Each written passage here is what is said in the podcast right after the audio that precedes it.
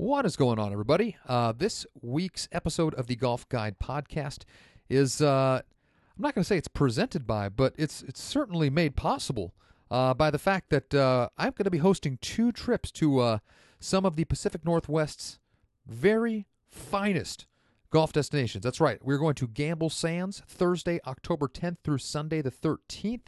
And then we are going to none other than Bandon Dunes Golf Resort December 13th through the 17th.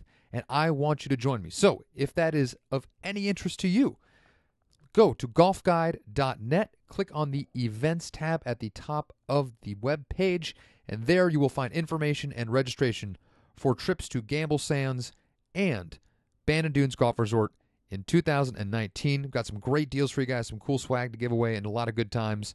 Uh, World class golf, strong libations, great food, uh, and I hope you guys are able to join me. All right, without any further delay, um, this week's episode, we are previewing the U.S. Open at Pebble Beach with my friend Jess Steemack. Uh, we talk, even though this is a golf podcast, we talk a little Warriors basketball for about five minutes here at the top. So uh, if you are just itching and thirsting to get to some good old fashioned golf talk, I'd say go ahead and skip ahead uh, a few minutes. But uh, otherwise, I hope you guys enjoy this week's episode of the Golf Guide Podcast.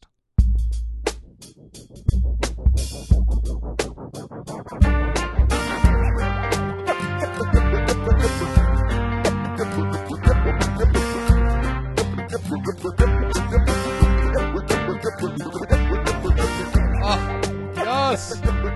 Ah, hello, everybody. Welcome back to another edition of the Golf Guide Podcast. Uh, I am your host, Kyle Serlo, and very happy to be with you. It is U.S. Open week, and it's not just any U.S. Open for us Northern California residents. It is our flagship U.S. Open that uh, takes place right in our own backyard, and I could think of no one better to help break it down with me and dissect and discuss every aspect of the 2019 U.S. Open then my friend, the founder and senior writer at handshakesandbirdies.com. He is also the lone resident atop the summit of the internet blogging universe. His name is Mr. Jess Steemack. Boat, how are you? God damn it, it's good to hear your voice. I'm hot. I'm hot, and I'm currently hydrating. It's so hot. Oh, good to be on, Kyle. I'm really excited. Uh, I think uh, Pebbles should uh, just be perfect this week. Oh, it's it, it's going to be absolutely fantastic. And uh, for a little context for some of the listeners out there, uh, we are recording this podcast Tuesday of uh, of U.S. Open week, and we Northern California is in the midst of just a pandemically savage heat wave. Uh, it, it is really costing a lot of golf courses a lot of afternoon business. So that, we, we certainly don't like that. But because we love you, the listener, we are persevering. We are getting after it, and uh, we are not going to be stopped or slowed down. No, you got to push through. No, no, we are not going to push through. Now, as a little disclaimer to everybody, we were planning on recording this podcast last night on the Monday night of the U.S. Open week. However, our beloved favorite basketball team, the Golden State Warriors, uh, were busy staving off elimination, fighting and winning a what I can only expect will be an unbelievably historic win for a championship tested team that will not be remembered for anything other than a tragic injury to arguably the best player in basketball. Boat, before we jump into golf, I have to ask you do, do you have any thoughts that you want to share with me or our listeners uh, on what we watched and experienced as basketball fans last night? I mean, from an injury standpoint, I've had friends that have ruptured and, and, and torn Achilles. The way he reacted in the Houston series, that didn't look like a calf injury. And when they showed him icing, the ice wasn't on, it's down near the ankle at the bottom of the Achilles. Uh, so, you know, the Achilles is the tendon that attaches the calf muscle to the heel. Uh, you know, it, it never looked like a calf injury. Uh, they probably got away saying it was a calf strain just because it was probably a high partial tear uh, in the Achilles. But last night, that move Uh, it, it was it was hard to it was so hard to watch. But what I, I take away from that is the media is so wrong about Kevin Durant. You see Bob Myers' reaction for a guy who literally knows that at any point he could. I mean, so tearing when you tear it is inevitable. It's just is it going to happen quickly or is it going to be drawn out over time depending on how many quick movements you make. You know what I mean? Yeah. Um, it was inevitable, and I'm guessing that the Warriors staff and Durant basically got to a place where they were okay with the risk reward of him doing it because he knew he was going to have to have surgery to repair it at one point anyways. That's kind of where I'm at with it. Um, it's it's dude, Bob Myers is beating himself up. I guarantee the entire staff is. Uh, Kevin Durant is, is is a true sense of a warrior. That was pure guts. Those 11 points, I will never forget as a Warriors fan. That was like, if you don't think that guy's a team guy, um, the guy he just wants like who said it? Uh, you know, when they were getting on him in the beginning of the year, he's like, I just want to play basketball. That is resonating so hard with me right now. Mhm. Like that's all the guy wanted to do is play basketball. You know what I mean? Yep. He doesn't want to talk about it. He doesn't want to do all the media commitments. The guy just wants to play basketball, and that it could have been more obvious last night, putting it all on the line, and it ended out being uh, it turned out to be a pretty big 11 points that he scored. Yeah. You know, you bring up a really good point, and that's one thing that I had not heard all of the dipshit talking heads talking about. Where basically you're so you're you're surmising that it's possible that the injury was basically uncurable already without surgery. It was uh, it was I my uh, I I, I highly doubt that they were two separate injuries. I highly doubt there was a calf strain and there was no damage to the Achilles in Houston. Hmm. And so possibly It looked that like an Achilles. It looked like an the way he looked back from everyone that's done it. It's like you look back like someone stepped on your foot, right. and he looked. That didn't look like a calf strain. A calf strain is the guy grabs the calf. He doesn't grab down near the ankle. Last night when he grabbed the bottom of the ankle and he was literally trying to have control of pushing his foot forward both.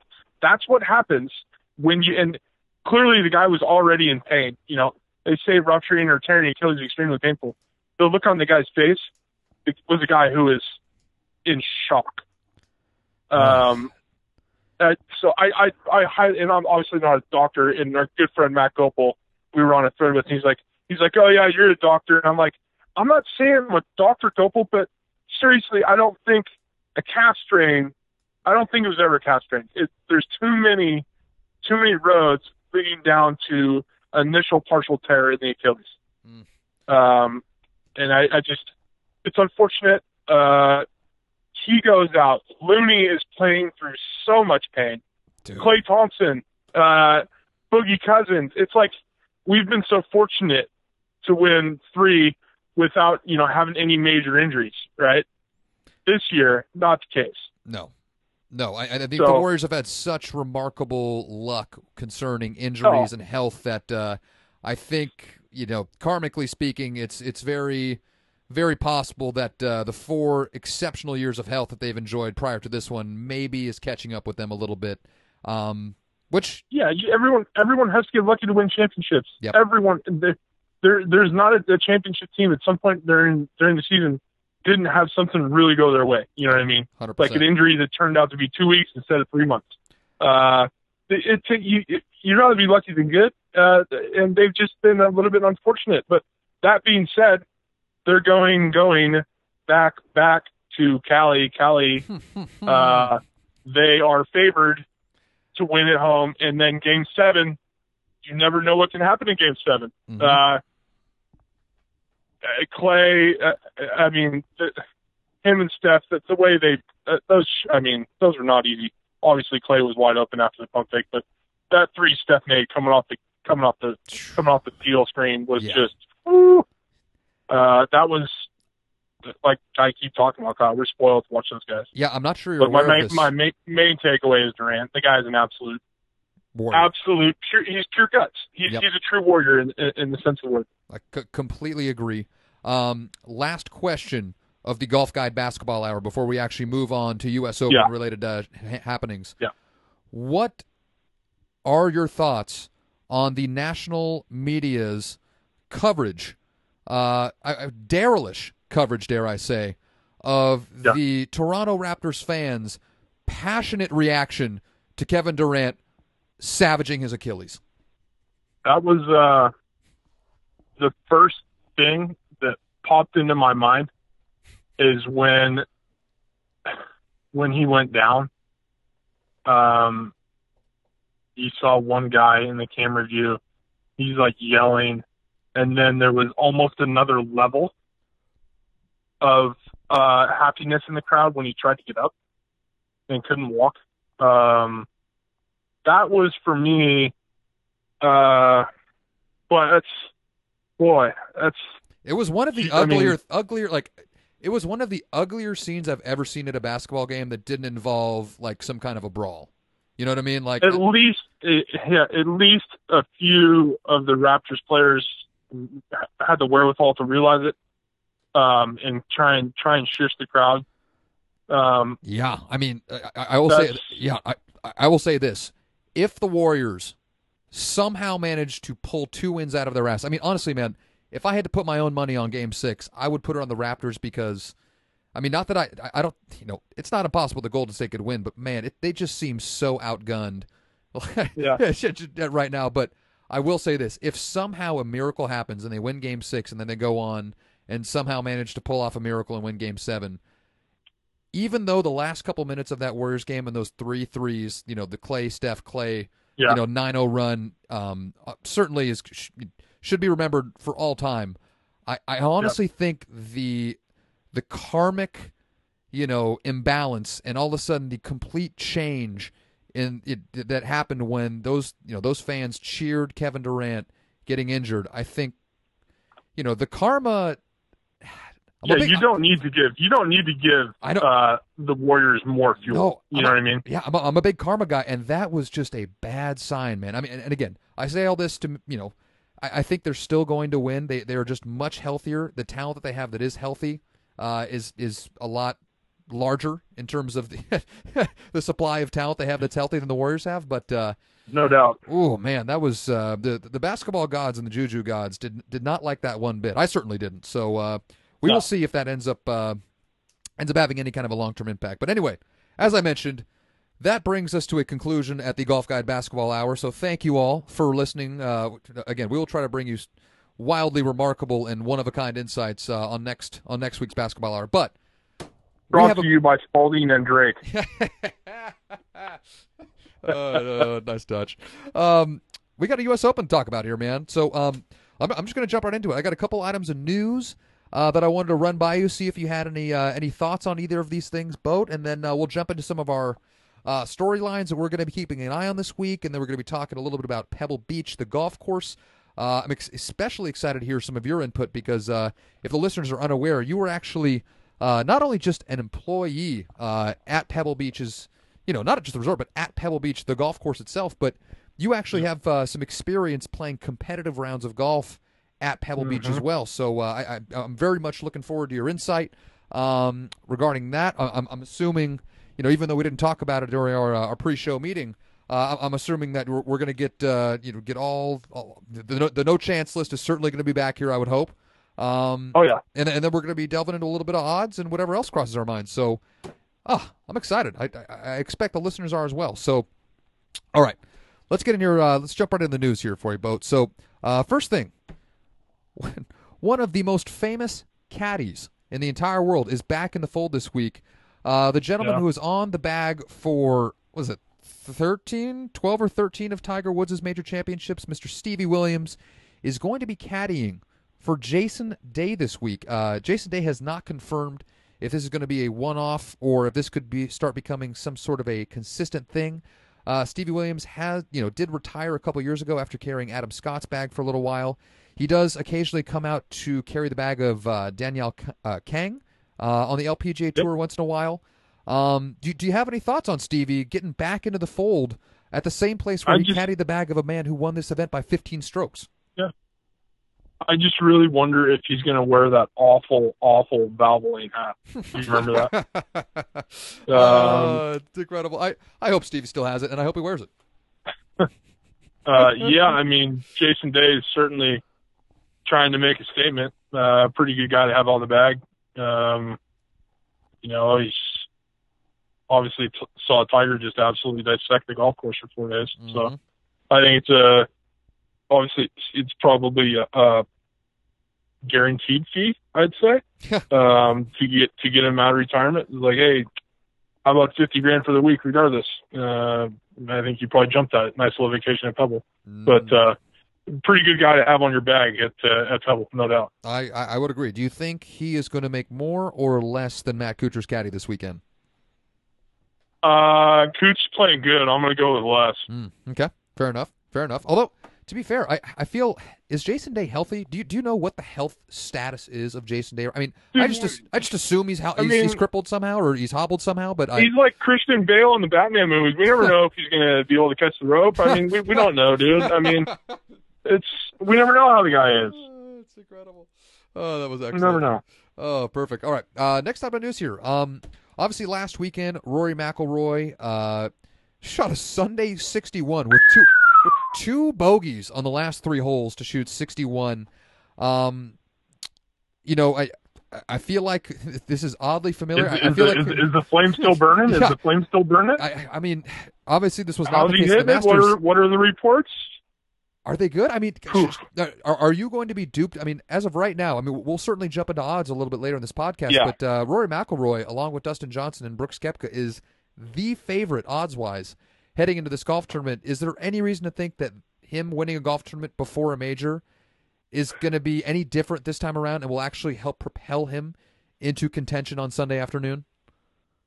Uh, yeah, it, it certainly doesn't hurt. Uh, it's much better than finishing T thirty. Um, I, uh, yeah, I, I think it, it's definitely a positive. It's just, it's a, it's a long week, man. Uh, winning, you know, he said in his press conference, he goes, "Yeah, I'm, I'm going to be hungover tomorrow." Uh, So you know, his his Monday was off to a, a half of a day, probably. Uh, Perfect. yeah, it's and I think his mindset is, yeah, he's he's won majors, uh, but if he wins a tournament the week before, he's going to celebrate it. And uh, you know, I'm sure he's locked and loaded now, but uh, no, the 61 is nothing but positive vibes for him coming in there this week. Yeah, that is that that is an exceptional round of golf. So good for Rory McIlroy. I mean, that's the thing is like I, I wouldn't be betting on Rory to you know as you know if I had to put some some Yeah. capital down uh this weekend he was not he's not the guy that I would do it. So but uh, I would be What what is what is he to finish top 10? I think that would probably be a pretty safe bet. uh well let's see here if I could pull up the odds. I mean He might pl- be like minus minus 120. yeah I mean he he is plus uh, eight fifty to win.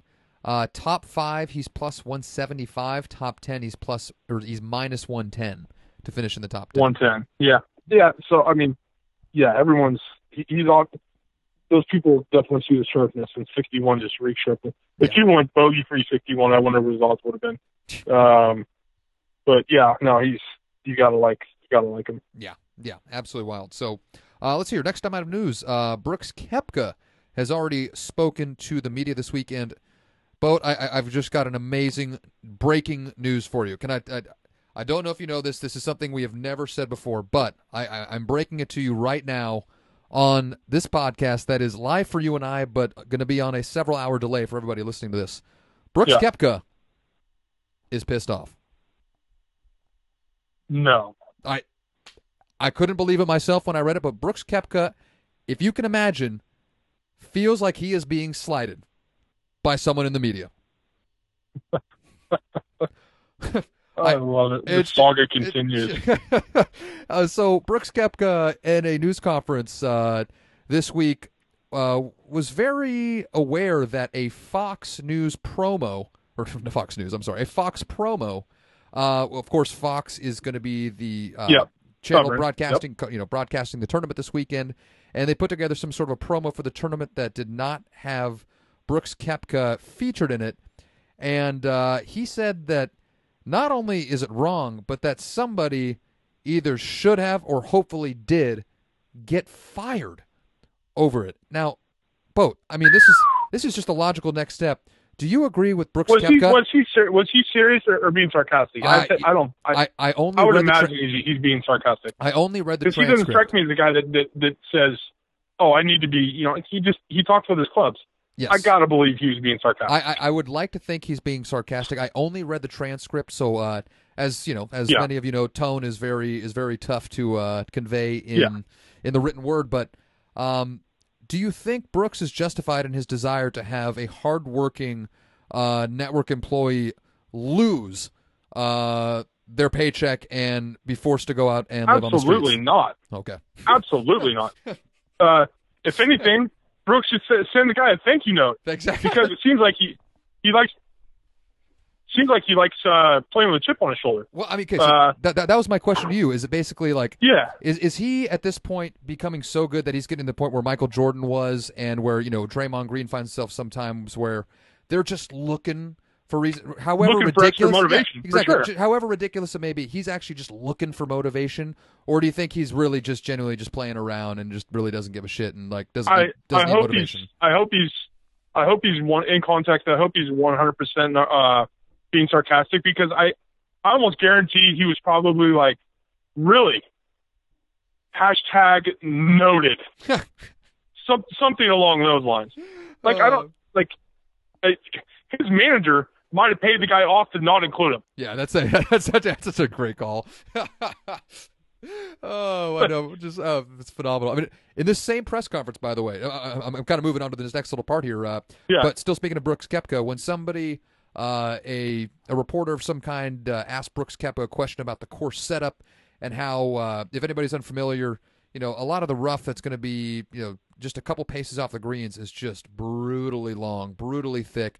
Patrick Cantlay uh, put out a viral video. I'm not sure if it was Instagram or Twitter or something like that, kind of demonstrating just Oh, how gnarly, yeah, just how gnarly the rough is on some spots of the golf course. And uh, a reporter asked Brooks Koepka if he thinks it's fair, and his response, uh, just stone cold, is like, "Well, I, you know, if you just hit all the fairways and you hit uh, hit all the greens, it's not really going to be much of an issue now, is it?"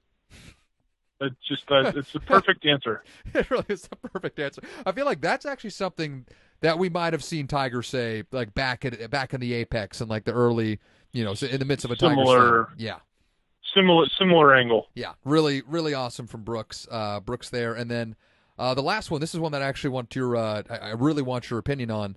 Um, Brandel Chamblee, noted uh, self-proclaimed guru of the golf swing. Which, to be fair, he Uh. does he does know more about the golf swing than me. I don't know if you could say that because He you're knows actual, he knows he knows more he knows more than me. I'll, I'll admit it. Ugh, I mean, you're actually a teaching professional though, so you can at least you can at least talk Be- shop. with- Begrudgingly. Yeah, you you, you could you could talk shop with Brandel very least. I I just have to listen with nothing to add. But uh, Brandel Chamblee came out this week. You know, you know, we're only a month removed from him saying Brooks Koepka is not one of the premier, you know most premier players in the world. Uh, and Brooks Koepka taking that to heart and then immediately, you know, sticking a PGA Championship win in his face. Um, Chamblee came out this week and said that Brooks Koepka is quote the opposite of Greg Norman. And what he means by that is Greg Norman uh, was the number one ranked golfer in the world for 331 straight weeks and managed two major championship wins and a lot, a lot of bad memories and a lot of collapses. Whereas Brooks Koepka, um, you know, off and on number one player of the world, but just shows up to majors and just crushes. Uh, do, do how do you feel about Brandel's assessment of Brooks Koepka's place in history, especially when you compare it to that of Greg Norman? Well, I think it's a shot at Greg Norman. Uh, more than more than anything follows- else, right? Any, anyone who follows golf closely knows that knows both of the both of the backgrounds. Uh, I mean, it's it's the least bold take I've ever seen Brandel take. Uh, it's uh, it's pre- pretty obvious. Like it's it's like this isn't groundbreaking stuff. I think he's recycling now. I think he's run out of really uh, dumb stuff to say. So now he's just stating obvious and hoping to be the first to do so. Yep, yep. Sounds sounds about right to me. Uh, let's hear next time of news. This is nothing. This is not really so much as uh, you know, it's not going to be affecting the golf tournament per se, but just a f- pretty fun little nugget here, and that is uh, obviously Monterey Peninsula, home to not just Pebble Beach, but an array of the world's best golf courses.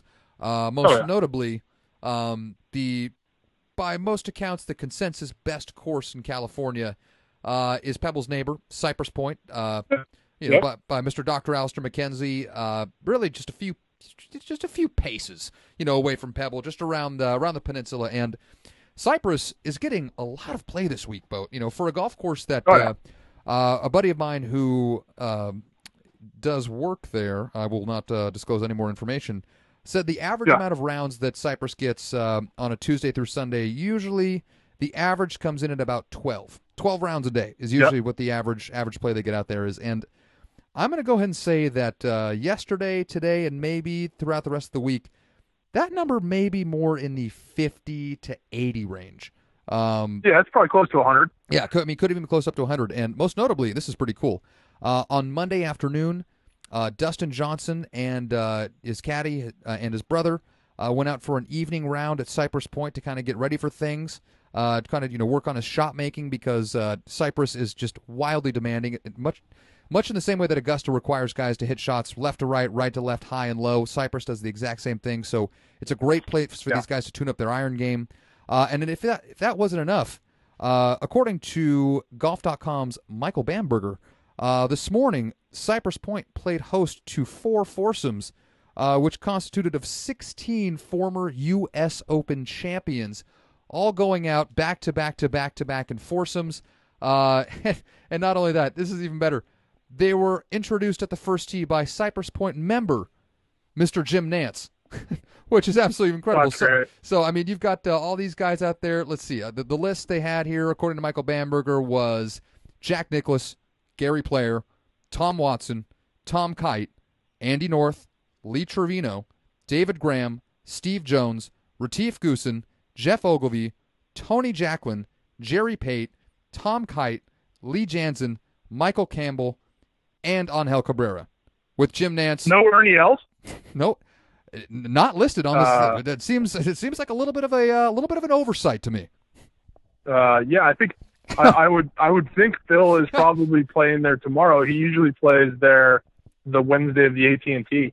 Yeah, yeah. I mean, to be fair, if that's what he did this past, uh, you know, this uh, this this past February uh, to get ready for the pro am, Yeah. I, I hope he Yeah. follows that exact same routine yet again. Um, but just very yeah, cool. that's been his formula there. Yeah, very, very cool. But it would have been awesome. I, I, what I really should do is I should text my buddy uh, after after we record the podcast tonight and see if he was actually out there working the day. See if he's got any good stories that uh, we can share with people on the podcast in a week. So I'm gonna make a little note for myself to do that. Okay, great. Okay, perfect. And now the last item of news that I got for you, boat, and this is actually something that's going to roll kind of right into our first storyline here. Um, it's something Yeah. that's been discussed a lot, both in the national uh, media and then also kind of you know locally. Um, but that, of course, is you know this U.S. Open. Um, the USGA has not done a phenomenal job at hosting this golf tournament the past couple of years. There have been several issues with course setups.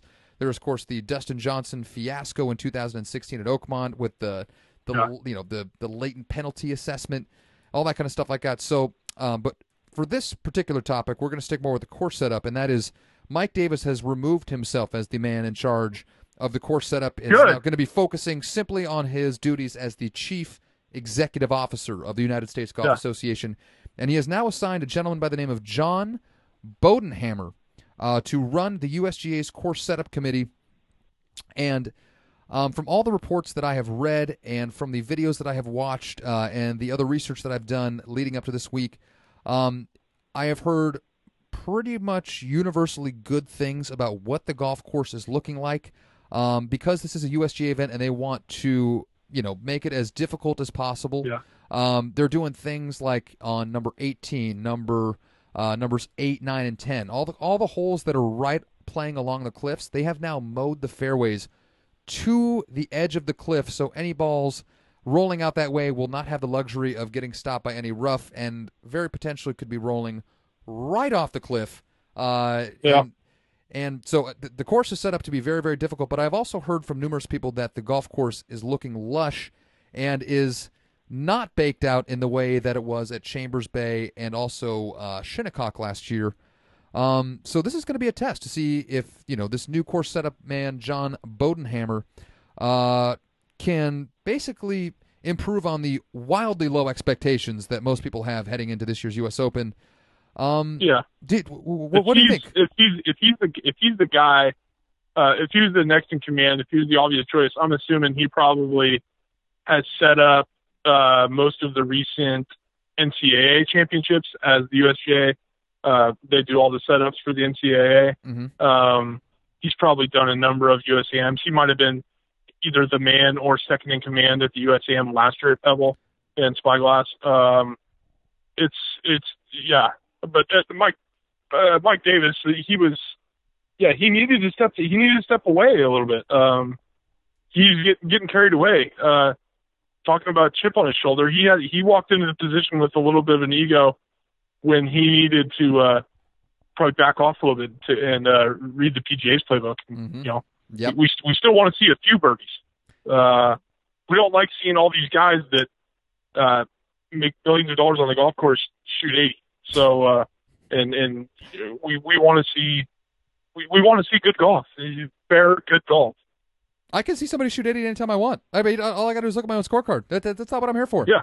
yeah. Yeah. Just, oh man. So I mean, given the news that you've heard about the way that they're setting up this golf course, what do you what do we anticipate it looking like in terms of? I mean, do you expect it to be in great shape and be difficult but fair? I mean, it, it's Dude, certainly. I saw I saw nine. They added another tee on nine. If I'm not mistaken, I think nine is they have nine playing like a 526 yard for four. I I did the flyover thing on the website. Uh huh. Um, that believe it or not, because sometimes those guys just take driver and bomb it up the right side, knowing that, that it's not going to get through the rough and over the cliff. That might you might see some guys hitting three woods on that hole, Kyle Wow. to think think about that. You might see some guys hitting three wood off the tee on a 526 yard par four. Uh, That does seem a I little mean, crazy. it makes it it makes it interesting. Uh, I mean, that can if if that's the case and they get it fast and firm, there's some guys that can hit some phenomenal tee shots to go in the hazard. God, that's gonna be Uh, crazy. And that and that's and that fairway on number nine is, is Yeah. wildly sloped from left to right. If I if I'm not mistaken. Oh, it it's wildly sloped. I mean, it is unless you hit it way down there and you if you have a mid iron, you're trying to hit like a you're trying to hit like a five iron with the ball eight inches below your feet to most likely a couple days, a back left flag, and the wind is could be doing whatever you know, it could be dead India, and you're like, boy, uh, I don't really practice this one a lot. Um, they did not have this one available in the driving range. Yeah, no, it's that's a, it's just a really, really, really. And every time I played the course, if I if I made a par, I seriously walked off there thinking I made like a two and a half. Yeah, right. Like it almost, it, like it almost, almost felt like an eagle. It's that, it's that. It's, obviously, it plays differently for the AT&T because they got the amateurs with them and the Mhm. flags are in the middle of the hole. But under firm tournament conditions, anytime you make a four there, you pick one up on the field for sure, Yeah, yeah. I and mean, probably pretty close to a full stroke. well, okay. I guess here's a good question for you: over or under the stroke average for the entire field on number nine this week at four point five five. Over or under? way over. Wow. Yeah. Okay. All right. Yeah. So you're, It's gonna be it's gonna be closer to four seven or four eight. Watch. Man, anything over a half stroke over par for, for a hole just seems like, whew, that is it supposed to, like I know it's supposed to be hard, but is it supposed to be that hard? It's gonna be it's gonna be. It, it, Oh, there's not gonna be many. There's not gonna be many threes there, Kyle. Let's just oh say that. man, oh man. All right, well, let's see here. Let, let's let's jump into some more storylines. So obviously, we just touched on the USGA um, versus the pros. Basically, like, do, do you think this is going to be a controversy-free U.S. Open as far as the USGA is concerned? I think that's that should be uh, their main priority. Uh, you know, that's kind of the that's kind of the, the the thing they're looking at. It's almost like they're pitting themselves against the PGA, like they don't want to be too easy. It's like, no, dude, we it's okay if we if if we see good golf, we don't care what the score is. Uh, everyone's playing the same course. I understand USGA really values uh, par, which is it should, but that doesn't mean that these phenomenal golfers have to get their ass kicked. Yeah, I'm, I'm right there. Everyone's everyone's playing everyone's playing the same course. Mm-hmm. The cream's going to rise to the top regardless. But like my guy Kiz said, uh, yeah, I mean a guy like that who's one of the best ball strikers and scorers on tour, if the USGA just completely knocks him out of a tournament before he even tees off, then I'm not for that. It's the U.S. Open. You know what I mean? Mm-hmm. Open. So it's Ah, open. It's open. Um, all right, man. So let- let's go through a couple more storylines here. What I'm actually going to do is I'm just going to read all the ones that I have just written here. These are the ones that are the most obvious. Um, and Yeah. then if you, if you want to pick through and, and you know uh, break one or two of them down, then you know I, I- I can go any which way. So this obviously, uh, Brooks Koepka, back to back champion, the first man to do it since Curtis Strange. Um, Brooks looking to become what has to be the first man in history to win three straight U.S. Opens to be a back to back. I don't think to anyone's back ever won. Has anyone ever uh, won three straight majors uh, uh, of the same major? the same major. That is a wonderful trivia question that I do not have the answer to off the top of my head. I- um, I would Maybe I would one of those old timers, yeah, I mean that, certainly I not in the, certainly not in the last uh, you know in the last couple no, decades. not recently. No. So we got Brooks looking to three Pete. Um, we have one Eldrick Tiger Woods uh, looking to win his 16th major championship, his second of 2019, at the same place that he set the record for the largest margin of victory in a U.S. Open, uh, 15 strokes, 2000 at Pebble Beach. Um, we also have Phil Mickelson looking to finally win Yep. that illustrious U.S. Open title at a venue that he has literally won at this year. This year. Yeah. Um. Oh, and by the way, there's this other guy, uh, along with Rory and along with Brooks Koepka, who also is favored to win this golf tournament. His name is Dustin Johnson, and I don't, know- you know, I'm assuming you recall. I'm assuming you recall this boat, but uh, the last time this championship was contested at this golf course, I believe Dustin Johnson had a three shot lead after 54 holes and then promptly tripled the second hole and then doubled the third hole en route to a final round of 82.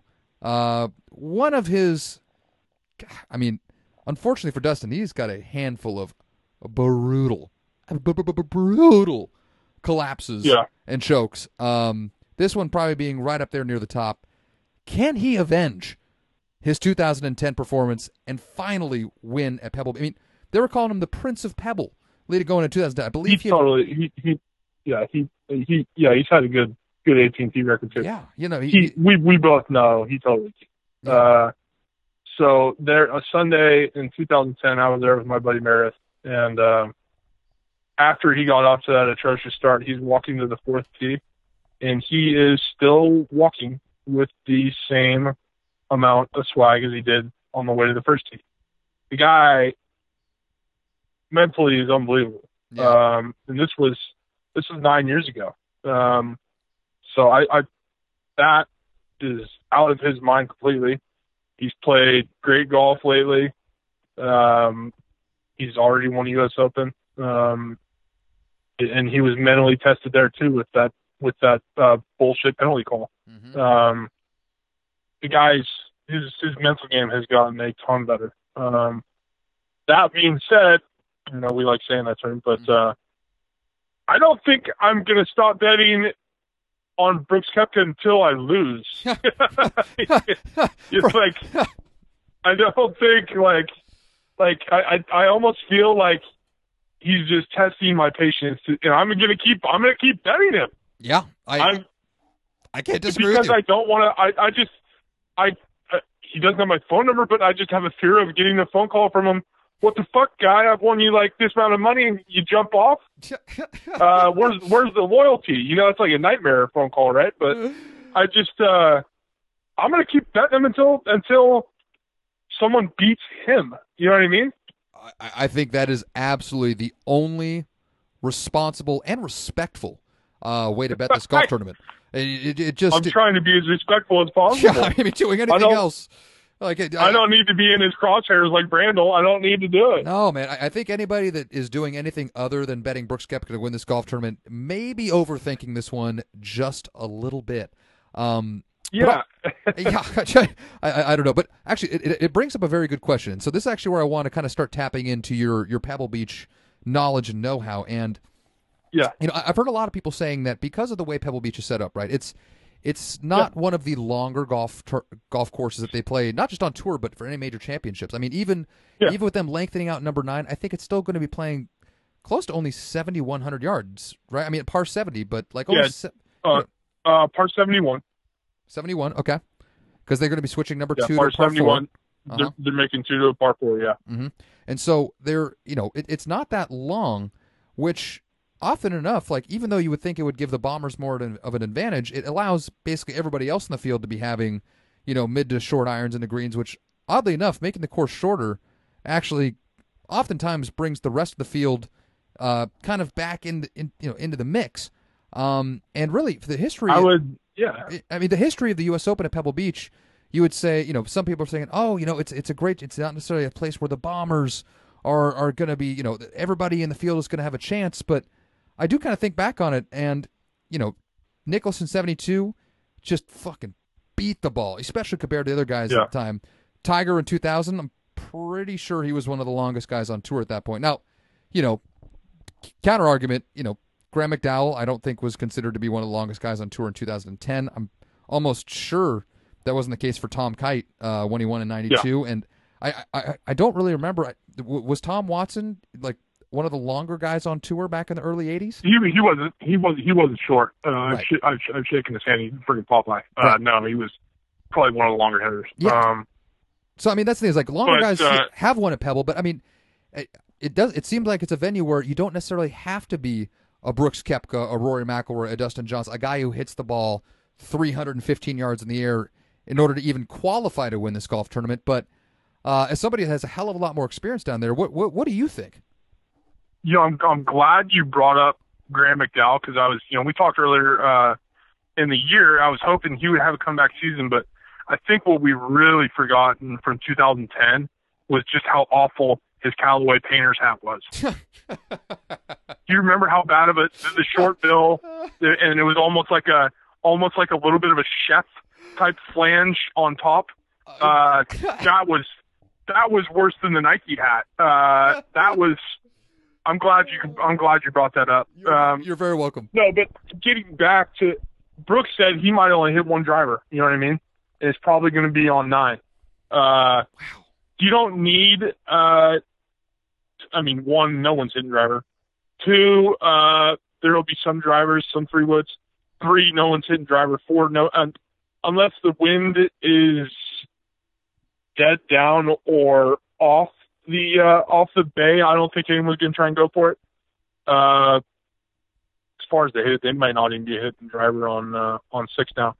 But uh, there's gonna be a lot of three woods and even some hybrids off tees. hmm Uh, and like I talked about on number nine, Kyle, you're not going to get a flat line in these fairways. No. There's, there's, there's, there's you're not going to get one flat line. Uh, so it, all, all these little things, a lot of, you know, probably eight, seven, six irons, uh, ball below your feet, ball above your feet, uh, some rough. Uh, it's, it, it, it has, Pebble has ways. Well, the USGA makes sure that Pebble has ways of protecting itself. And if the wind comes up, then they're going to have to go to the opposite direction and maybe think about putting a little more water on the greens and stuff and, and such. Because if the wind's up and the course is conditioned like it has been the last couple of years, um, which leads me to believe it might be if they're if they're talking about shaving the rough down on nine and ten, they're thinking maybe firm and fast. Uh, so if the greens are going to be firm and fast too, then USGA. I mean, it could go it could go a ton of different ways. You know what I mean? It all depends on the weather. Looks Mhm. like the weather's going to be warm, so uh, at some point we might see them syringing the greens, hand watering. Yes. Um, that's that's just what the USGA does. But uh, a lot of uneven lies. Um, some of the you know we'll touch on the par threes. Just I keep talking about number five is one of the most underrated par threes in the world. Oh, completely agree. um, completely agree. So some so of Jack Nicklaus's best work. Oh yeah, uh, yeah. That was his. It's it, that that. Uh, yeah, everyone says you know seven is is really pretty and looking down eight and you know from the green, but from the right side of five green into the bay there is Ma- uh, when it's classy. It is magical. really, really almost just. I mean, they, they could just charge fifty dollars admission to go stand there for a minute. People would probably pay it. Yeah, I, Uh, I, I probably would. Yeah. Stillwater Cove. Uh, so it's just it's it's a great place. Uh, that that that hole is awesome. Yeah, could, could completely completely agree. And so, with that all being said, do you feel like Brooks, Dustin Johnson, and Rory? Uh, do you feel like Vegas is justified in making them the favorites in this golf tournament, considering that it sounds like you know their drivers will be quasi nullified? I mean, do you think? Yeah. Do you think they have as big of an advantage over the rest of the field as Vegas says they do? You know, but by the odds. Based on recent major form uh, and recent form, uh, a guy that you two guys that you have to put in there, and then a third that's all his odds are just horrible. But you, you got to you got to go Rickie and you have to go Justin Thomas. Just Mhm. their their their major pedigree, their ball striking pedigree, uh, their short games. Uh, I'm sure they're not far behind Kuchar. Uh, he's having an unbelievable year from TD green, hmm uh, just hitting a ton of greens. Uh, Francesco Molinari is 38 to one. That that smells so wrong to me. That that smells so fishy. He's one of the best ball. You guys, the guy's a machine. Uh, so that that one stood out to me. But yeah, those guys, Justin Rose, I I I, I wish, but he just hasn't been in in great form. He's been in B form, B probably for him B minus form. Yeah. But uh, nothing's jumping off the page of me there uh, with him. Um, we're probably only leaving out maybe Rahm in the in the top ten. We haven't talked about Mm-hmm. uh, Xan- Xander Schauffele. I I uh, I like him this week. Yeah. Uh, I think he's going to have a good week. Uh, I think Louis Oosthuizen is going to have a good week. Mm-hmm. Um, but I think Vegas probably got the top guys right. Yeah, I, I I'm inclined to think you're right, and it's you know I, I think maybe I overblow the advantage uh, of the long tee shot because it, it's not like the, it's those guys' only thing they do well. They're they're incredible golfers Yeah. from tee to green. They're, they're one you know Yeah. most of them you know not named Rory McIlroy are traditionally really great putters. Um, yeah, man, it's it's going to be very very interesting. So, and that's the thing, as you're saying, with the way this course is set up, it I find that it is going to be a little more difficult to wager on this thing than it was at the PGA Championship or the Masters because it does. I mean, don't you get the feeling there's really about 20 different guys that have a very good chance to win this golf tournament? I would I would say probably twenty. I think you hit that right on the right on the nose. Yeah. Uh, this it's going to be. I'll tell you, it's going to be much easier to bet the tournament after thirty six.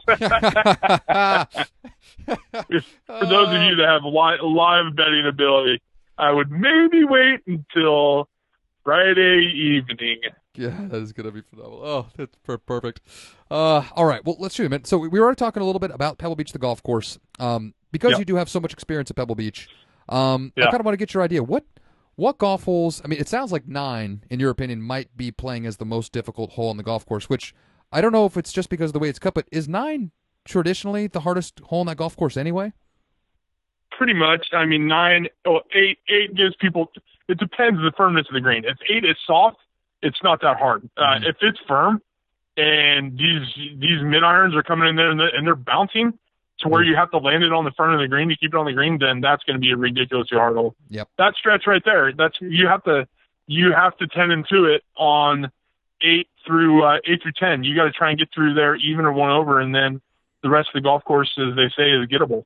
Um, you know, the par three uh, twelve It's tough. It's like a is two. very like- underrated. yeah. It's I agree. it's it's a hard it's a hard green to hit. Uh, the green almost runs away from you um, once you get over the bunker. Uh, and that's a big bunker front it's, you left know, too. it's- That's a big bunker. yeah, it is. That's you don't want to you don't want to be in that bunker. No. And uh, it's uh, it's a shallow green. There's not a lot of depth. Uh, and the rough around that green always seems to be a little bit healthier Mhm. than uh, than everywhere else. That- It's a pretty steep fall off uh, left and behind the pin there.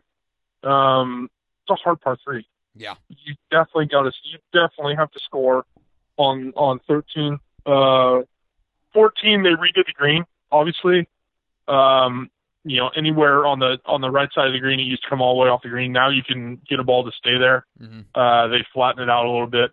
Scoring average is going to be much better there than than opens past. Sure. That's a freaking guarantee. Uh, 15 is another one of those holes where you don't. You're probably not going to see that many drivers. You're probably going to see a good amount of hybrids to make sure that they they, they stay short of the bunker there on the left Mm-hmm. because then it's just a, it's just a wedge in from there. Same thing on uh, on 16. You're Mm-hmm. just going to see some hybrids there. 17, you know, they're going to have that tee on the other side of the road. Uh, awesome part three. 18, you're not going to see many drivers probably. Mm-hmm. Man, that's so crazy. I, That's. But but eight through 10, that's where you got to you really got to you got to put your driving gloves on and hold on. Right. And it's funny, like I hear a lot. I've I've read and I've you know s- seen videos of a lot of different people covering this golf tournament that have, I wouldn't say like have been wildly critical, but have definitely knocked Pebble, saying that most of the inland holes are not great. And I, again, I, I've only played the golf course once. I've been to watch several golf tournaments there. I, I disagree. I, I think although those inland holes Oh, for sure. are, are are wonderful and really they they serve as a nice complement to those holes running right along the ocean because those ones are so brutal and so difficult like you were talking about that stretch of 8 through uh you know 8 9 10 and then even I guess 11 even though it's not that hard 11 I remember is pretty tough too um No, 11, uh, you just see people missing it in the right rough, giving them a horrible angle to any flag on that green. You need to be aiming to the left side of the fairway, and you're okay in the left rough. Play to the front of the green and make your four. You see too many bogeys or doubles there where they hit it in the right rough and they try and hit this extreme high wedge and it you know it hits on the downslope and it goes in the back bunker, just goes over it's uh just play to the front of the green wherever the flag is on that hole. mhm. Make your four and go away. yeah Just, just just go walk right next to the yeah see the 11 I see the 11 seems like one of those holes where it's going to be brutal for amateur golfers because especially the sight line I mean it's so far uphill that like Oh you- yeah. it- it- you know, TV is not going to do it I mean that thing is almost straight Eight, uphill eight and eleven, you have no idea. I mean, they have the rock there on eight for you to hit over, but eight and eleven, your caddy's going to tell you. But it's really tough to visualize a shot because you don't know where the fairway starts and the yeah and the rough start. You know, Yeah, it's, man. It's it's uh yeah no it's it's it's not a comfortable tee shot. No, and especially that bunker that they have like short left of the fairway on 11. You know, for a lot of amateur golfers, Yeah. they see that they want to stay right of it. But man, like if you want to have any shot, just like you were saying, you got to hit to the left side of that fairway. That means you got to carry that Yeah. bunker uphill into the fairway. And I think Yeah. hopefully the pros are you know oh, they got no problem. yeah, they, that, they, yeah. they got no problem with that. I just wonder if they'll have the self restraint to put the driver away and put them in a good position to have a wedge or you know a short iron in that hole, which I'm sure they will. I, I'm sure they will, but Yep. uh, who knows? If the greens are as uh, as firm as uh, you and I are speculating, then who knows if that'll make much of a difference? What uh, what do you think is going to be like the one or two holes out there that are going to be the most gettable that you think guys are going to be kind of savaging and using as a place to to make up strokes from you know place where they're losing them on other spots in the golf course? uh, they're gonna, you know, that you're gonna look at four, you're gonna look at six, obviously. Mhm. Uh, if the wind's not up, seven. But you you, you want to you want to try and get one or two before you get to eight, um, and then if you can you can hold on through ten, uh, just you know play smart on eleven and twelve. Uh, Thirteen is going to be probably the probably the best scoring average hole of that. Four would be my guess. Hmm. Um, out of the gates, one is not that hard a hole. Uh, the, the trees are taller on the right now than they used to be. They've added some more trees, but it's still just a hybrid and a, a wedge or nine iron for those guys. Yeah. Um, So you think 13 is the think easiest hole in the back nine, huh? I think 13 is the easiest hole in the back nine for Okay. sure. Okay. Uh, yeah, uh, this week, anyways. Yeah. Um, but uh, besides that, it's 16. It's it's 16. Six, or pardon me, 15 is green. 15 and 16 is greens make those holes hard. right. There's so much slope on those greens to where you those guys literally need to be hitting a slice wedge or nine iron to hold it to stop. If it comes in there straight or with any hook on it at all, you know, speaking from a, a right-handed right to left ball play, it just it doesn't stop. Yeah. Uh, It's there's they're going to be so fast and so much slope. It, it it it could land a couple feet away from the hole, and you could have 35 feet uphill, and the ball's going to move 10 feet left to right. Oh man. Those greens are brutal. I I have no idea, but if I was to go out and play Pebble Beach right now in the conditions that they are in, would I have any chance to break 100? As somebody who is currently Uh, a 7 handicap, Would I have any chance I to would. break? I would maybe one in ten. If you play ten rounds, you might break hundred once. Probably. Yeah, exactly. That's that's kind of what I was thinking too. I was like, "Fuck, that is gonna Just be because it's so it's it's so penalizing. Well, yeah, I mean, Uh, basically for a player like, like me, if you miss a fair if you It's a miss a fairway, stroke. you're going to be lucky to make a bogey. yeah, you know it, I mean? it's a penalty stroke if you missed a fairway, basically. yeah, yeah, it's yeah. God, it's so wild. Uh, so the thing is, though, I say this, and even though I kind of cringe thinking about what I would do out there, it is getting me so goddamn juiced for this weekend, Bo. Yeah, I I'm mean, excited. God, it is going to be awesome, man. Um, all right, let's hear. Before we dive into the odds this weekend, Yeah. uh, uh, you know, we have to get to what is quickly becoming not just a favorite segment of the listeners of this podcast, but really a major championship tradition. And uh, Bo, that is, I, I have to ask your expert opinion on who in the field this week is going to have absolutely no chance. Absolutely no chance. Uh, what, what is what, what is the no chance looking like? No chance list looking like for this tournament? Oh, it's uh, there's more people on it than than there aren't. Let's just say that. So I'm not going to name everyone. I'm going to highlight. I'm going to highlight a couple of amateurs that I hope finish well, but have no chance. Uh, Noah Norton, freshman from Georgia Tech, hailing from Chico, California. Yes. I uh, I, I really hope he makes the cut and gives Low Am a run. Stanford's own Brandon Wu, coming off their national championship, and then the gentleman who won the USAM last year at Pebble, Viktor Hovland. This uh, is from Norway. What is? I, be- yeah, I, um, be- yeah, I believe he's Norwegian. Yes. I, be- I believe he's Norwegian. Uh, that guy has got a lot of game, so I would I would hope to uh, to watch him play well. Uh, the rest of the amateurs, you have no fucking chance, No um, chance. zero chance. Um, this this is a great story. A kid from Cal last week, Collin Morikawa, uh, Morikawa, first professional event, Canadian Open. Hey, here's 125 grand, uh, kid. Good job on your T14 in your first professional event. yeah, not bad, That's right? a nice little way, nice little way to start your professional career. Uh, Um, yes. Yes. we haven't talked about we haven't talked about Cantlay. Um, He looks I think he's awfully good right now. he's, he's definitely not on my notebook fucking chance. Um, unfortunately, my buddy, who has been playing not that well, Daniel Berger, you have no fucking chance. Uh, just gonna highlight some other ones. Please. I- as, I take as hate much to time as say you it. need. I hate to say it. Uh, Jim Furyk, you got no fucking chance. I really hate to say it. Um, who else is on my list here? Local kid. Uh, I would also like to see do well. Joseph Bramlett out of San Jose in Stanford. hmm Uh, he qualified. Um, you know what? I'm, I'm okay. I'm going to do it. Sergio Garcia, you you have no fucking chance. Um, you you just you will never win an Open. Pissy little Spaniard. Speaking of Um, wait, speaking of Masters champions, what what what what do you think about the odds and the chances of uh, 2016 Masters champion, Mr. Danny Willett? Uh, Danny Willett, if you're listening at home, you have no fucking chance. Uh, God, that felt good. yeah, I was say, Uh, our- that just our- felt good to listen to. Uh, our buddy Kisner said he himself has no fucking chance. So if he's saying it, I'll throw him on my list. We haven't talked about DeChambeau. Boy, uh, yeah, he's he's not on my list. Ernie Els, unfortunately, you have no fucking chance, sir. And I do mean sir. I really like you. yes, I heard yep. you are uh, you are impressive in the bars. um, let's see, who else can I throw on my list here? Just looking at it. Uh, Uh, former uh, reigning Uh, BMW championship winner Keegan Bradley.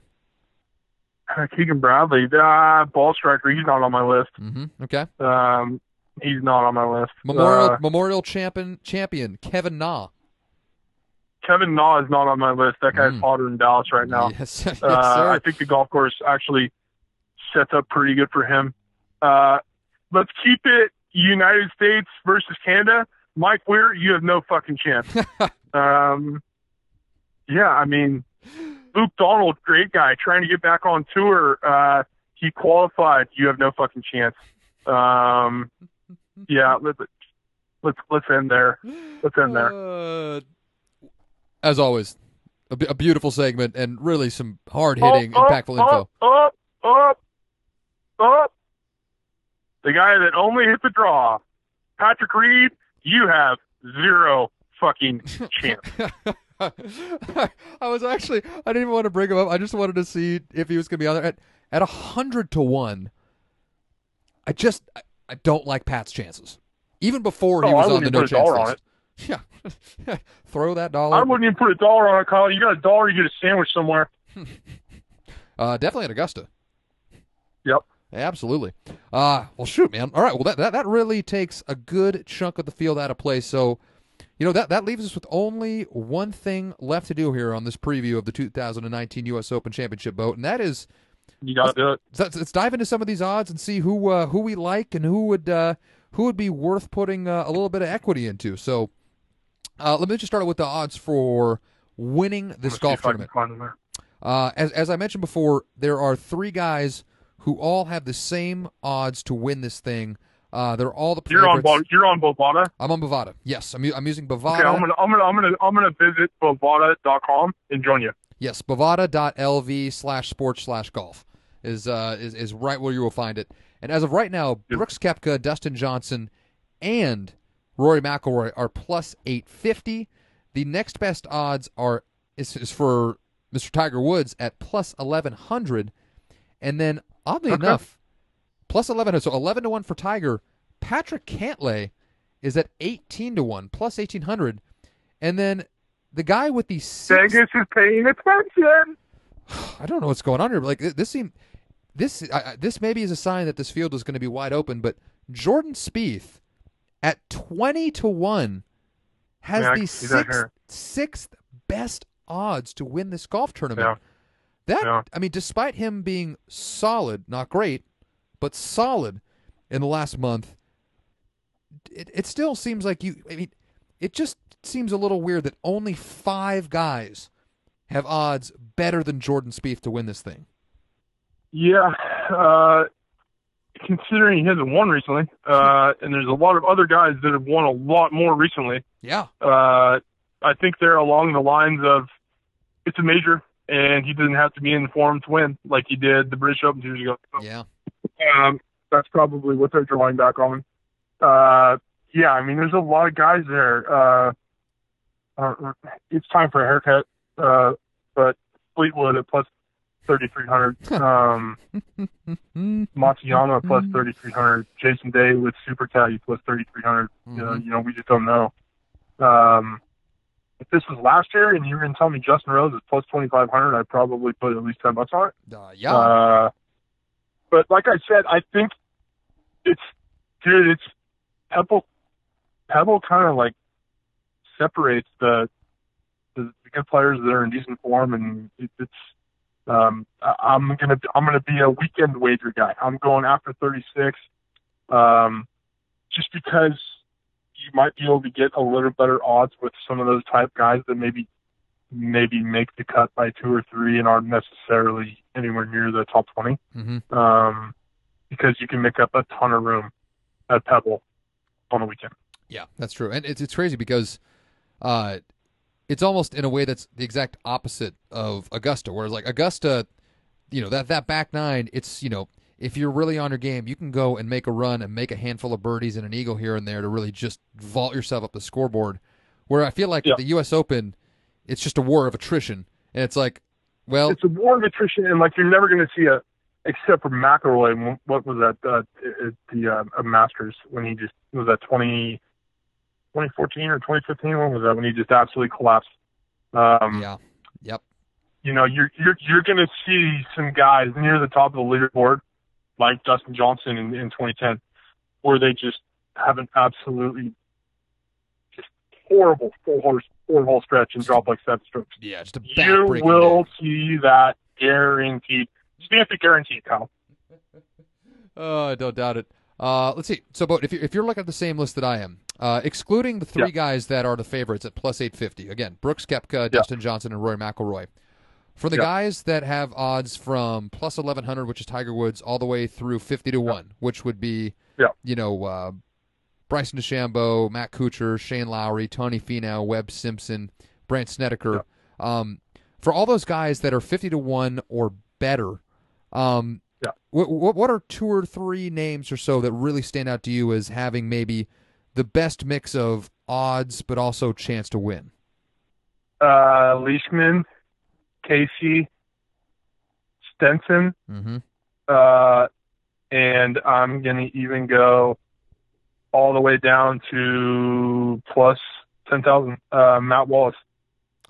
Matt Wallace looked good at the PGA Championship. Matt I mean, Wallace. ooh, We, he looked impressive. he looked impressive. And, uh, He looked impressive. it's crazy he does, he's not more well known in the states because I mean, isn't he kind of a consensus like top five European player? He is a very strong European player now. I mean, he is Martin. Kaymer, uh, if he would if he would have sealed the deal at Memorial, uh, I, I would have felt okay, but just uh, yeah, I'm not No. betting on you, Martin. Yeah. Um, What do you? want? yeah, and then when you get further down to the long shots, um, kind of he's played good in majors. Kiradech, Alpi Barnrot is plus twenty thousand. That that seemed pretty wild to me. A two hundred to one for the Barn Rat to win. I, I, I mean, that's the thing is like that list of guys down there that are two hundred. I see names down there that aren't it not. It's you know they're they're two hundred to one for a reason, obviously, but it's not inconceivable uh, No. to think one of those guys could be in. I mean, between the Barn Rat, Keith Mitchell, Luke List. I mean, those are three damn good golfers, and at two hundred to one. You know, I shit, man. I I throw a buck on each of those guys. Why the hell not? Oh, see Si Woo Kim plus plus fifteen thousand, then on plus twenty thousand. I mean, these guys are really, really, really good ball strikers. Yeah, CT Pan plus twenty thousand. He's won and then almost won again. Like the guy's in great form.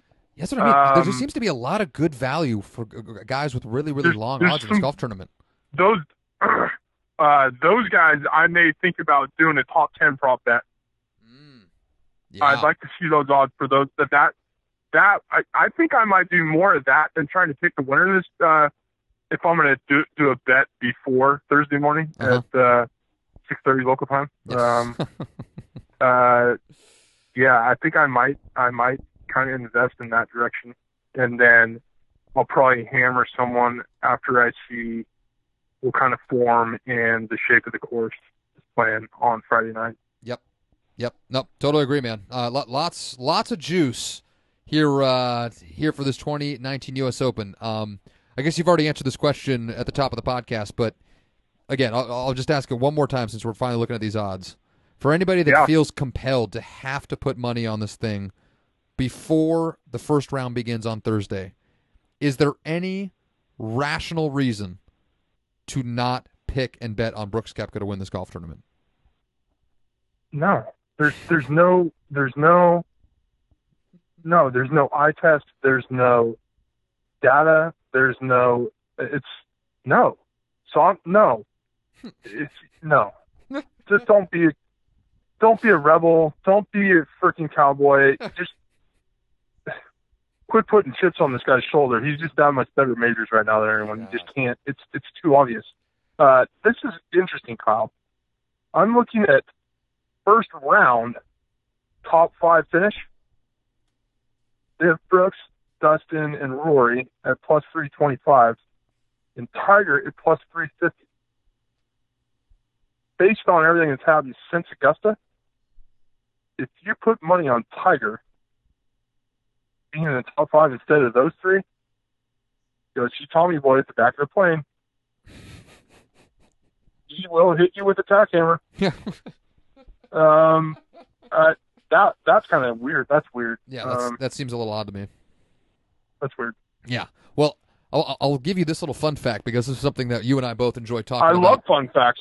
r- relentlessly. If if Brooks Koepka is to win this golf tournament, what percentage of his career victories would then be major championships? I'll give you five seconds. At that point, and that would have to creep up. What did I say last time? Thirty or forty? It'd have to creep up to 40, 42 or forty-five percent. If- I mean, he's not going to be not going to be more than fifty percent. But my goodness, at this point, Like he might just give up, give up status on the PGA Tour, only play on like past champions, just so he does keep that number that high. Brooks Koepka, if he is to win this golf tournament, then the percentage of his career professional wins uh, on the PGA Tour and majors, it would put him at. Wait for it. Drum roll, please. Seventy-one percent. Kyle, I'm going to level with you here. um, if he wins this week, I really, and I hope he's listening because I think I've been thinking a lot about this. I think it would be the greatest thing ever if at you know he's holding the mic saying thanks to my caddy, thanks to my fiance or whatever she is now, wife or whatever. Uh, if he literally just drops the mic and goes, "I'll see you guys at Portrush. Don't at me for a month." Literally I would love would just be that.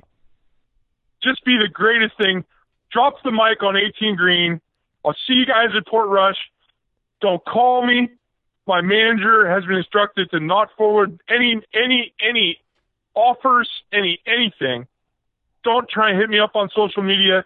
I'll see you at Portrush. And he just disappears for a month. He goes down to Florida and just parties like a rock star. And then he shows up in Portrush. Oh, I haven't even touched the clubs yet, and he wins there. God, so awesome. Can you just imagine Brooks Koepka down in Palm Beach, shirt off, cycling through a fresh set of roids, just absolutely crushing it, just murdering Red Bulls and Tito's vodka. I mean, th- th- that is exactly the way I want Brooks Koepka to celebrate another U.S. Open. I mean, that's how you ah. should be celebrating a three-peat, is it not? Just like renting renting out movie theaters to himself for matinees for like him and his close buddies. Like he pays the manager like a couple thousand to just let him bring their own booze in. Like I, I just think the guy he drops the mic and he literally literally just goes, Deuces, I'll see you guys in a month in Ireland. Have you seen Oh sorry, I, I'm sorry, I'm sorry. Northern Ireland. Have you seen the uh, the Lonely Island like uh, tennis mockumentary Seven Days in Hell with uh, Andy Samberg? Yes. Yes. when he you know retire you know, you know quote unquote retires before he goes into exile in Sweden, and he just drops the mic and goes, "Later, tennis," and then walks away. that is what I want for Brooks Andy, I just want him to Andy, goes. Andy Samberg is uh that guy is he, he's really funny. Oh, uh, he's so uh, great. I, I mean, hi- him and Sandler, the, the uh, they are uh, they're they're really good. yeah, well, basically all I want for him is If to. I had if I had a comedian comedian group, and I'm gonna because I'm because I if this is my thing, Kyle. I'm allowing five. It's gonna be myself. It's gonna be Sandler. It's gonna be Samberg. It's gonna be freaking uh, Jerry Seinfeld. And it's gonna be Larry David. wow, that is a uh, that is a powerful group right there. everything is going to be documented, and uh, that that's kind of like my dream. Kind of like my dream. You know, I, I'm not one to step. Definitely, definitely allowing to find some. I, I am not one to step on others' dreams, so I think that is a perfect place for us to If wrap, they're wrap this listening, thing let's up. make it happen. I mean, I, I could host either Bennett Valley or the club, but Yeah. uh, I'll even I'll even host uh, I'll even host uh, appetizers, Larry, Uh. and I will make sure that the uh, sure that the weatherman uh, doesn't make a forecast that day, and uh, we have the golf course to ourselves. I will. Uh, I would say that sounds uh, pretty. I'll good. have my people get in touch with their people, maybe, and Kyle, maybe maybe you uh, maybe you announce the entire thing. I, would love that. I will be the honorary Jim Nantz at the first tee, uh, sending these gentlemen off into the golfing abyss. Uh, With Well, confidence. What we didn't talk about, what we didn't talk about is we, we probably need to find out, or at least maybe guess, what Phil's blood alcohol level was when he hooped the wedge in Nantz's backyard. Appeared to be having a good time. His brother, I can from the that didn't look like that was Tim's first cocktail. no. Uh, I, I I'd like to know. I I guess it was probably. He, he looked like he came over the top of it a little bit more than usual. Right? Uh, I- I- I thought I'm gonna go thing. with I'm gonna I'm gonna go with like point one three. Yeah, I mean, I, I don't know how strong the Jim Nantz uh, home martini is, but I'm going to go ahead and guess that uh, much like the. I'm guessing it's a pretty heavy pour. Yes, I, I'm going to go ahead and say that Phil Mickelson would have blended in seamlessly uh, with the uh, gentleman of Madison Street in Manhattan in the 50s in the in, in a traditional power lunch sense, where I'm thinking anywhere between three to five wildly strong martinis for Phil Mickelson. Yeah. That and that probably puts him at a minimum of 0.12, uh, which is just Gotta gotta like it. Got it. It's absolutely great. Phil is in peak form. Uh, Uh, Golf game, I'm not sure about, Quick, but- getting back, getting getting back to it. I'm, dude, I'm getting a ton of our buddies like, hey, hey, when's the next podcast already? that was my fault. That last week was a little difficult. What what what can I do to make it up to our listeners? I think they're, I think they're just getting, I think they really enjoy it, Kyle. I think our, our audience is growing. I, I think, I I, like hear think we're that. giving the people what they want. Yes. We're getting the people going. Yes. To quote your buddy Jordo. Yes. Exactly. Oh well. Uh, well, for all of you listening out there, we very much appreciate. And really, I will tell you what: if you have not done so already, the number one way that you can support this podcast is to subscribe, whether it be on iTunes, uh, Stitcher. I believe we're on Spotify. I have to admit, I've been told that we are, and I have done an excellent job of not verifying that fact. So it is entirely possible, entirely possible that you can find us on Spotify. But yeah, it- subscribing to this podcast and giving us a listen, that is the best way to support uh, what me and Jesper do on this thing. And I, I'm very, very appreciative for each and every one of you. That the several hundred of you that subscribe already, I tip my cap to you. And let, us try to get several hundred more. Let, let's get this actual every every single episode subscription thing into the thousands. I, I we're not that far away. Let's We- get this thing. Hey, let's go get this bread, Kyle. Let's get this G Bird. Let's get it in the thousands. I love it. Absolutely love it. Yes. Basically, what's going to happen is our podcast subscription total um, is going to be experiencing a influx of talent and execution, much in the same way that Brooks Koepka has played the last two U.S. Opens, and the same way we expect him to play this weekend. So I, I feel very, very good, confident, and really, I just want somebody to tell us that they can't, that we're not going to get more podcast subscribers, so we can use it as bulletin board material to just get out there and crush it. we need to be left out of the conversation of conversations, Kyle. We need that, like you said, get that chip on the shoulder, get Mhm. people going. Mm-hmm. If you build it, they will come. Absolutely right. Absolutely right. Yes. Oh, which is perfect. Well, on that note, boat. Before I bid you adieu and we put the wrap on this thing, uh, any any last uh, last thoughts you want to share with uh, with me and our loyal, savagely interested listeners? Yes, I do. If you are going to the open, so the food prices are going to be through the roof along with the alcohol prices. Yes. if you're not in a uh, financial situation to just you know drop 300 on food and beverages with your group go to the deli the sundry shop on the north side of the putting green across the street amazing deli and they sell beer and wine at supermarket prices kyle On 17 Mile Drive. I didn't even know that existed. it is the biggest go-to veteran move ever. Yes. Yes. This is the kind of inside info you are going to get on the Golf Guide podcast, everybody. Yet you're not going to hear Fox talking about the best deli prices. You're, No. You're, you're not. No, no. This, this is exclusive intel from a Pebble Beach veteran and Golf Guide podcast host. Boat, this, this is beautiful. I mean, all right. They have everything you need. Oh, what what we didn't talk about, Kyle, is probably best place to spectate from. Mm. Which is? For me, it's the middle of nowhere, and you know what I'm talking about. Right in between six, eight, and fourteen. Mm. Mm. There's going to be a is great. lot. There's going to be a lot, and I mean a lot, of younger people there looking to have a phenomenal time. Yeah. And our Uh, listeners are maybe a little bit on the young side, and it is a really, really, really social environment. I like that. I like that a lot. Yeah. No, no, You are not not far. You can make the jaunt up to seven. Okay, yeah, yeah, mom, yeah, dad. We saw seven. We were there for like a half a beer, and then we were behind eight green watching those approach shots come in, and then we were watching the guys try and go for 14 and two.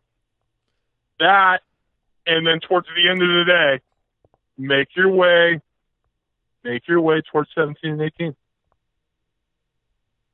Sounds, it sounds perfect to me. I, I, I, I I'm I'm all in. I know that uh, my buddy Pete, um, who was a superintendent down on the peninsula, I'm pretty sure that is his go-to spot as well. And uh, if I know Pete, Pete enjoys himself a good time. So I, am going to use I'm, I'm going to use that as a, as a way to verify this intel that you've uh, bestowed upon all of us. So I, I think that's great.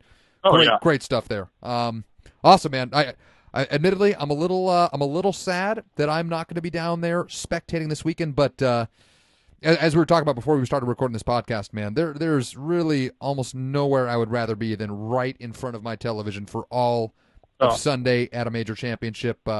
It's going to be awesome, man. We're we're in store for a really kick-ass golf tournament. I sure hope so. I look forward to this. This is, uh, yeah, especially Pebble. Oh. Special. Oh, it's going to be awesome. Well, Boat, thank you very much, as always, for joining me, my friend. Uh, let's. Uh, w- what do you say? We reconvene uh, Monday or something like next week to, to to talk it all over what we saw over the weekend. Got to do it. Perfect. Absolutely got to do it. Perfect. Love it, man. All right. Well, with that being said, everybody have a wonderful rest of your week. Have a phenomenal U.S. Open weekend. I hope you guys are down there. If you're listening to this and you do end up going and you have any great stories or insights, let me and Jess know. We want to hear about it so we can talk about it on the podcast next week. Uh, we want to hear from you. Yes, please. Uh, you can either send it to Kyle, K Y L E, at golfguide.net, email, uh, or if you're more of a social media kind of person, uh, the Golf Guide is on Facebook and Instagram. Uh, just message us one of there. If you got, you know, if you got some good intel, let us know. Uh, yeah, it'd just be awesome. You know, we're we're trying to get the listeners involved here, Bo. This is this is what uh, uh, apparently all the the new hot podcasts are doing. That they're just whoring out their content to uh, the listeners. Which, hey, as long as you got a good story, I'm in. Oh, that okay. That one last thing. Please. if you're staying down there, if you're staying down there, uh, you got to go to Sticks. It's Spanish Bay Yes, I've heard about after the round. Get yourself a cocktail. Bagpiper will be playing at sundown.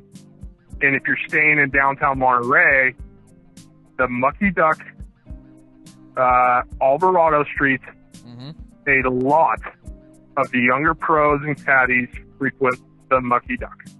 Really? Oh, that is Yep. again. That is more phenomenal. Than do, do you hear that, everybody? If you are going to be down there, and Mucky you, Duck. if you want to have a chance to run into some PGA Tour professionals and their loopers, the Mucky Duck. Mucky Duck. Perfect. All right. On that note, thank you again, everybody. Have a wonderful week. We'll be back next week. Jesper, thank you again, as always, my friend. And uh, until next week, adios, everybody. Partner, talk to you soon.